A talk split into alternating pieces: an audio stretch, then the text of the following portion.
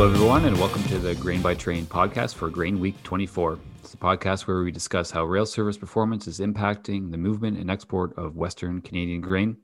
I am Greg Northey, Vice President of Corporate Affairs with Pulse Canada, and I'm joined as always by Milt Poirier of QGI Consulting, who manages the Ag Transport Coalition, a consortium of agriculture groups that produce data and reports on rail service and performance. Thanks for joining us today, Milt. Hi, Greg. Nice to be with you. So the Grain Week 24 report is in the books, uh, released publicly in the past few days. Can you give us a bit of a, a, look at what you saw in that report this week? Well, performance in week 24 was uh, pleasantly uh, good.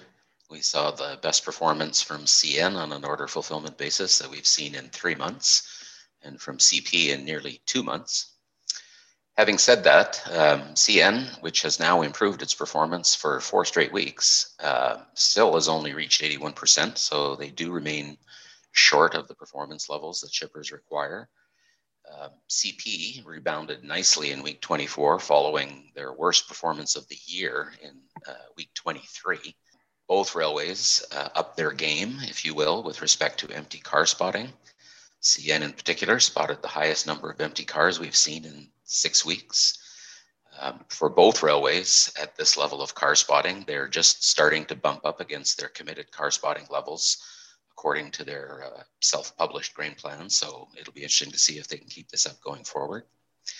The increased car spotting capacity was very much influenced by the, the hard work that was done by the railways over the two preceding weeks in decongesting their respective networks, which had the effect of reducing the number of cars under load and, and releasing empty car capacity for spotting in the country.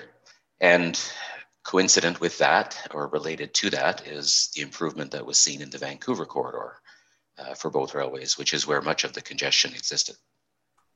Yeah, thanks, Milton. So definitely a promising uh, early trend that we're seeing uh, at the start of this year, this calendar year. Uh, how did it shake out for the individual promises, provinces this year? Well, the, the provincial performance kind of followed along with the improvement in system performance generally.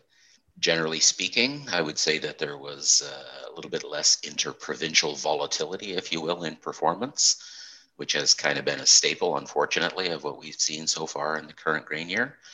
Um, Saskatchewan, unfortunately, saw the worst performance from both railways.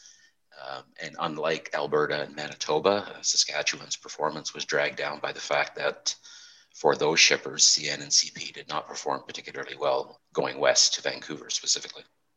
Yeah, thanks. And definitely a bit of a concern when you see uh, Saskatchewan at 70% for for CN and certainly something that while we do talk a lot about the overall aggregate numbers when you when you do see this sort of variability in performance from province and certainly at the 70% still remains a concern. Our ultimate goal obviously is to have consistent, reliable performance across each province uh, and for each shipper as much as possible. So definitely keep an eye on that where we, whether there's continuing weakness in certain parts of the country as far as uh, service.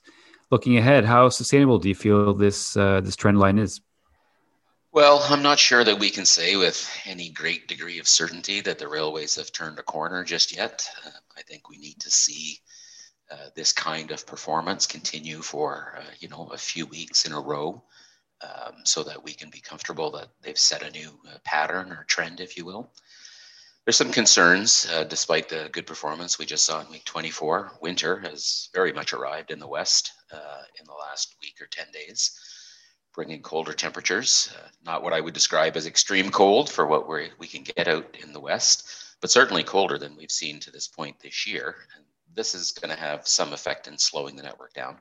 Thunder Bay uh, is now effectively closed for the season, um, and this will mean that traffic will shift to direct rail movement to Eastern Canada, which is a longer haul, more difficult conditions, and longer car cycles, which again has the effect of pinching empty car supply.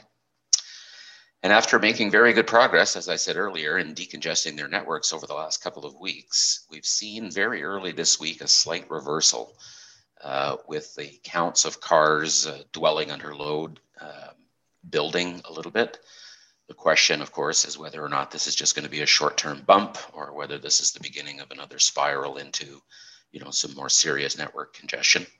The issue of carryover of unfilled orders uh, is still with us. CP improved quite a bit going into week 23, they had, sorry, going into week 24, they had 1,300. They knocked this down to less than 500 going into week 25, which is their lowest carryover since August, which is a very good sign. And CN, despite its improved performance on an order fulfillment basis, unfortunately continues to carry about a thousand and change orders week to week, uh, which is again the case heading into week 25. So, having said all of that, I think it's fair to say we're at a bit of a tipping point. Railways have made progress decongesting their networks. They're showing signs of improved performance. Weekly demand levels have declined a little bit as compared to the fall, which will be, you know, a benefit to the railways in trying to manage capacity.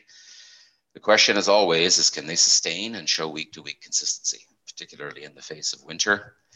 Um, and I think the next couple of weeks are going to give us a pretty good indication of what we're looking at for the next couple of months.